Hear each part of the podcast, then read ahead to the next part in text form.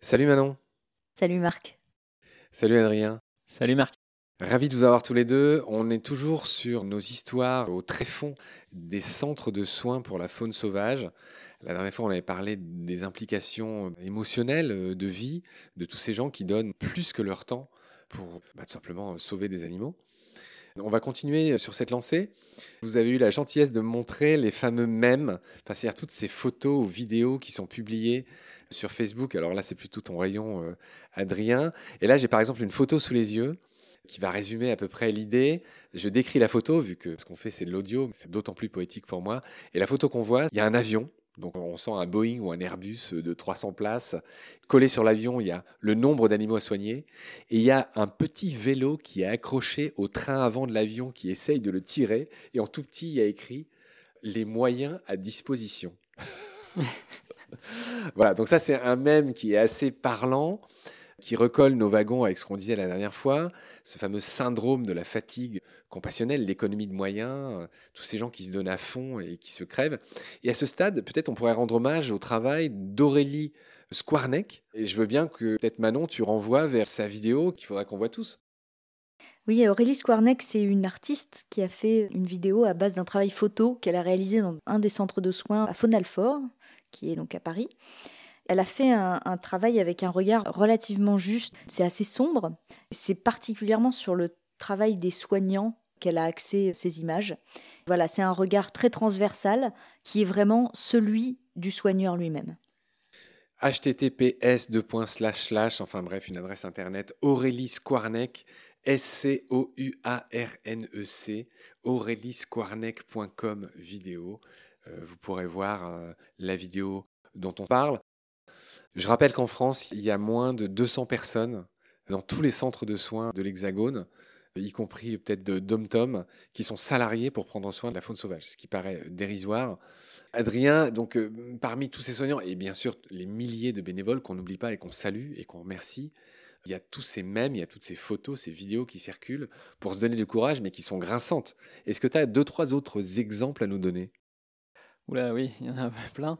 Il y a celle, par exemple, de ce chien, à forme humanoïde, euh, qui est assis euh, sur une chaise, en train de boire un café, et autour de lui, euh, bah, tout est en feu. Mais il dit en anglais, It's fine. Claire, bah ouais, tout va bien, mais parce que nous, on court partout, pour nous, tout va bien, mais au final, quand on n'est pas là ou autre, c'est le bazar, en fait, il y a, y a toujours 15 000 trucs à faire, on court dans tous les sens. Celui qui a été beaucoup partagé parce que c'était très représentatif un peu de ce qu'on vit.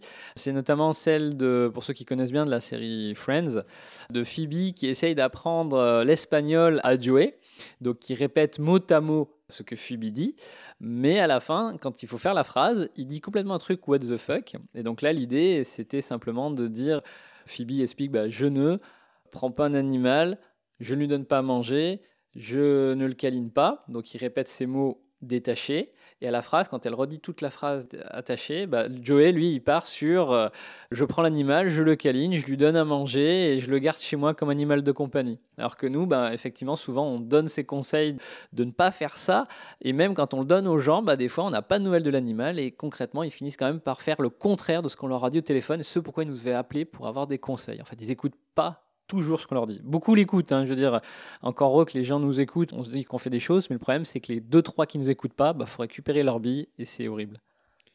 Alors maintenant, il y a d'autres images que tu m'as montrées. J'ai reconnu des photos, des vidéos tirées de Harry Potter où on voit le célèbre Albus Dumbledore, le professeur de ce village des sorciers. Il y a un avant-après la saison de soins dans un centre de soins. Alors le avant, c'est euh, euh, l'acteur fringant et après, il a une longue barbe, il est tout gris, tout glauque, etc. Enfin voilà, c'est souvent des mèmes qui sont très drôles, mais qui sont aussi euh, très grinçants. Oui, alors on a l'habitude, entre soigneurs, de se dire que chaque année compte pour 10 ans, parce qu'on a l'impression de prendre 10 ans tous les ans, nous. Mais en effet, ce qu'il y a derrière ça, derrière ces mêmes, c'est que les soignants, ils parlent le même langage entre eux, ils comprennent ce qu'ils vivent et ils ont besoin de relâcher la soupape. Cette pression du quotidien, elle est assez importante pour une raison simple, c'est qu'en fait, il y a des reproches qui arrivent de toutes parts. Les financeurs nous reprochent, et ça c'était l'objet d'un même aussi que j'ai beaucoup aimé sur ce groupe, les financeurs trouvent qu'on coûte très cher au fonctionnement pour les animaux qu'on soigne. Nos directeurs aussi, potentiellement, ça peut arriver. Les bénévoles, eux, pensent que du coup, on soigne pas assez d'animaux. Les découvreurs ne comprennent pas pourquoi on ne va pas les chercher directement sur place. Les pouvoirs publics comprennent même pas pourquoi on fait ce métier. Et donc, en fait, il y a cette pression un peu de toutes parts. Les vétérinaires pensent qu'on fait de la pratique illégale de la médecine. Et cette pression-là, qui arrive de tous les endroits, fait qu'on a besoin de se retrouver entre pairs pour relâcher un peu cette soupape-là.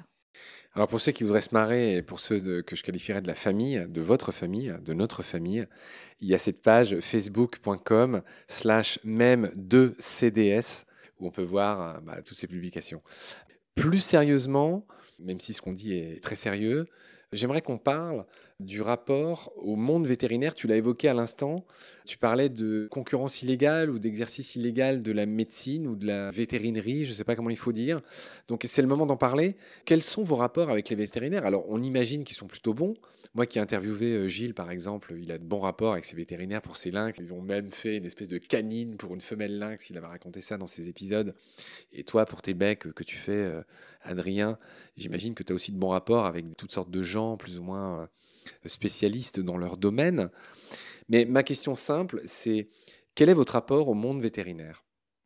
Globalement, donc il y a un peu de monde. On a les vétérinaires qui sont très coopératifs, qui vraiment nous appellent, essayent de faire euh, le maximum pour déjà faire les premiers soins, pour voir comment s'occuper de l'animal, le temps de trouver une solution pour rapatrier l'animal vers le centre de soins. Et puis, il y a des vétérinaires qui, par manque de temps, par manque de connaissances, pas du tout envie, bah, se déchargent totalement en se cachant derrière une loi qui n'existe pas, en disant qu'ils n'ont pas le droit de s'occuper de la faune sauvage, alors que légalement ils, le peuvent. Ils n'ont pas le droit de les garder ad vitam aeternam, mais en tout cas ils ont le droit de les soigner. Du coup, ben, on a les gens qui ne savent pas trop sur quel pied danser euh, parce qu'il n'y a pas vraiment de, code de déontologie, je dirais, autour de la faune sauvage qui est bien défini là-dessus. Quoi. Donc il n'y a rien de précis, en tout cas pour les vétérinaires. Après, nous de la loi, c'est autre chose. Je ne veux pas faire une chasse aux sorcières, mais c'est quel pourcentage? Enfin, La majorité des vétérinaires est plutôt coopérative ou enfin, comment ça se passe? Globalement, la majorité des vétérinaires sont quand même assez coopératifs. On imagine, et on les salue au passage, que la plupart des vétérinaires bah, aiment les animaux, qui font ce métier euh, pour ça, et qu'ils ne vont pas envoyer péter un animal parce qu'il est sauvage, qu'il n'a pas de propriétaire, et qui ne peut pas payer. non, là-dessus, ils essayent déjà au moins de l'accueillir. Souvent, les ASV aussi, qu'on oublie, qui font partie de ce monde vétérinaire, sont aussi souvent les personnes qui sont en contact avec les découvreurs, le public, et, ce qui souvent, le, moteur de l'accueil et des soins apportés à la faune sauvage, c'est elles et, et, eux qui motivent leurs vétérinaires à essayer de faire quelque chose, souvent. C'est assez vertueux de ce côté-là. Manon, une question très précise pour toi, une question peut-être que se posent les auditoristes qui nous écoutent. Un particulier qui ait trouvé un hérisson blessé, par exemple, doit-il payer pour les soins d'un animal sauvage, donc qui ne lui appartient pas? Comme tu viens de le dire, la faune sauvage, elle est ce qu'on appelle res nullius en droit français, n'appartient à personne. Et donc, comme le particulier qui l'a trouvé n'est pas propriétaire, il n'a pas à régler les soins. C'est pas une obligation. Le vétérinaire n'a pas à le faire payer. Par contre, le vétérinaire n'est pas dans l'obligation de faire des soins gratuits. Donc s'il souhaite ne pas le faire, il n'a pas d'obligation à le faire. Et s'il souhaite faire payer, dans ce cas-là, il faut qu'il s'arrange avec un centre de soins. Mais ce n'est pas au particulier de payer, parce que ça reviendrait à rendre l'animal au découvreur, ce qui n'est pas possible. Quand on a préparé l'émission, toi et moi, tu m'as donné un exemple auquel j'avais jamais réfléchi, qui est très parlant.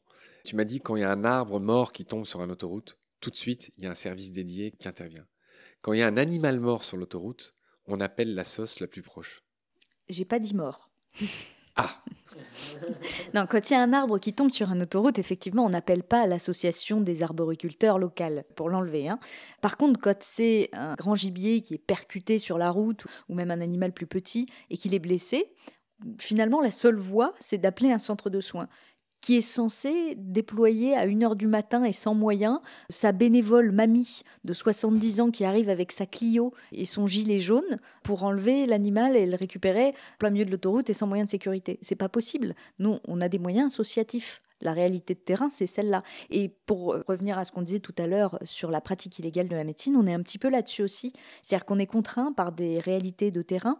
On n'a pas de moyens d'intervention sur site, on n'a pas d'ambulance, on n'a pas de gens à dépêcher pour aller chercher des animaux sur site. Et une fois sur place, on n'a malheureusement pas de service de médecin ou peu. Donc on a des vétérinaires bénévoles qui interviennent majoritairement dans les centres quand ils travaillent pas ou après leur travail. On se débrouille comme on peut pour arriver à faire des soins malgré tout, essayer de faire un travail professionnel avec des moyens d'amateurs. Question suivante, pourquoi il n'y a pas plus de veto dans les centres de soins? La réponse paraît évidente, c'est j'imagine une question d'argent et de moyens, et un peu comme tout le reste, c'est pas peut-être attractif pour eux, mais j'aimerais que tu nous mettes tout ça en perspective. Les jeunes sont de plus en plus euh, opiniâtres, ils ont envie de s'investir, etc. Enfin, il y a beaucoup d'étudiants dans les écoles de veto, etc. Enfin, il y a un manque criant de veto dans tous les centres qui sont les vôtres. Donc fais-moi un petit peu un tableau de la situation. Effectivement, pendant très longtemps, on n'a pas eu cette culture de l'embauche du vétérinaire dans un centre de soins pour des raisons financières essentiellement. Alors, c'est pas super attractif parce que les salaires qu'on a à proposer ne sont pas des salaires de vétérinaire. C'est-à-dire qu'on peut proposer un petit peu plus que le SMIC. Et quelqu'un qui a fait 7 ans d'études, il n'a pas envie de bosser 100 heures semaine pour le SMIC. On les comprend très bien et on voit pourquoi ils viennent pas. Mais parallèlement, on a aussi beaucoup de choses à échanger on a beaucoup, beaucoup de jeunes vétérinaires qui aimeraient travailler dans la faune sauvage. Pour apprendre des choses. Pour apprendre des choses. Simplement, il faut qu'on se donne les moyens de leur offrir, d'une part, un salaire décent, mais pas que leur offrir aussi des moyens techniques. C'est-à-dire que là, actuellement, quand ils doivent opérer un animal dans un centre de soins, ils le font à quatre pattes, sur une couverture posée par terre, la perfusion elle est accrochée à une chaise, et euh, voilà, on est là-dessus en termes de moyens. Et donc, il faut qu'autour de ça, on ait le cadre technique à leur proposer pour faire un travail propre et qualitatif, et arrêter de faire des trachéos avec deux tubes de bic. Mais là, pour une fois, je vais être un peu optimiste. Dans votre réseau euh, faune sauvage, vous avez trois des quatre grandes écoles de veto en France qui font partie bah, de votre assos et donc, on peut imaginer que tous les jeunes qui sont étudiants là-bas sont sensibilisés à ce que vous faites. Alors, il ne faut pas confondre l'école vétérinaire et le centre de soins qui est hébergé dans l'école vétérinaire. On peut penser que tous les étudiants de cette école connaissent le centre de soins de leur propre école quand même. Alors, ils le connaissent parce que c'est dans l'école, mais tous les étudiants n'y passent pas. C'est ah. sur la base du volontariat la plupart du temps. Mais ça paraît incroyable. Mais c'est pas dans le cursus vétérinaire. C'est-à-dire que c'est une option. Oui, tout à fait. La faune sauvage, elle ne fait pas partie du cursus de formation. Par contre, les écoles vétérinaires se sont groupées pour proposer ce qu'on appelle un diplôme inter-école, un DIE, de formation faune sauvage spécifique qui s'adresse, alors je voudrais pas dire de bêtises, soit c'est des étudiants en fin de cycle, soit des très jeunes vétérinaires qui viennent d'avoir leur diplôme. Et donc euh, ce diplôme spécifique sur la faune sauvage, c'est une option en plus, donc qui est payant et qui doivent faire en plus de leur temps d'études. Alors, tout ce qu'on dit ramène à l'éternelle question du financement, des moyens, de ce qu'on peut faire pour améliorer la situation, notamment en termes de loi, de moyens. Et tu as dit avec beaucoup d'assurance que le boulot du réseau, c'est-à-dire de ton association dont tu es la coordinatrice, c'est de reconnecter les centres de soins aux institutions publiques. Et donc c'est là qu'on en revient à ton énorme travail de lobbying pour essayer de fédérer les bonnes volontés et de raccrocher tout ce que peut faire le gouvernement avec ce que vous faites. Et pour l'instant, c'est pas fait. Alors, en fait, on a vraiment affaire euh, à une inégalité de gestion territoriale par des institutions publiques. Il y a des départements qui aident énormément les centres de soins de leur territoire et d'autres qui les aident pas du tout. Il y a des régions qui ont mis en place des coordinations faune en détresse avec des enveloppes euh, destinées aux centres de soins et d'autres pas du tout. Et en fait, c'est contre cette très importante inégalité territoriale qu'on va essayer de lutter pour essayer de niveler par le haut hein, la prise en compte de la faune en détresse sur des territoires. Et puis d'autre part, effectivement, je pense c'est intéressant que ça devienne un sujet à l'échelle nationale aussi. Et à l'heure où on se parle, bah, je crois que c'est pas trop mal parti quand même. On a eu la chance d'entendre euh, Barbara Pompili, il y a quelques jours, à l'Assemblée nationale, parler de la prise en compte de la question de la faune en détresse prochainement, et notamment une réflexion autour d'un financement pérenne de l'activité des centres de soins. Je rappelle pour situer euh, ce qu'on est en train de dire dans le temps que nous sommes à la mi-novembre 2021, c'est jamais inutile de rappeler euh, le moment où on se parle. Très bien Manon, très bien Adrien. Alors on a vu tous ces écueils, euh, ces histoires de vétérinaires, ces histoires de désert un peu juridique ou d'intérêt qui fait que votre travail est difficile. On va s'arrêter là pour cet épisode. Je vous retrouve avec plaisir pour la suite qui va s'adresser cette fois aux bénévoles et on va bien expliquer ça veut dire quoi d'être bénévole dans vos centres et c'est loin d'être cette espèce d'oasis enchantée où il faut soigner des bébés loutres en forme de peluche mais où on va voir que c'est beaucoup de, de sueur, de sang et de larmes. Bref, mais il y a aussi des très belles histoires qu'on va raconter. On va quand même pas désespérer tout le monde. Il y en a aussi. Donc voilà, au programme du prochain épisode, c'est le bénévolat, c'est quoi, tout simplement. Mais en attendant, merci pour vos lumières. Euh, Je vous retrouve très vite. À bientôt. Salut. Bonne nuit, Marc. Salut Adrien. Merci Marc pour l'invitation et à une prochaine. Pendant notre combat, nous deux, tu avais l'œil du tigre, tu en voulais ce soir-là. Il faut que tu retrouves ça maintenant. Et la seule façon, c'est de recommencer au commencement. Tu vois ce que je veux dire?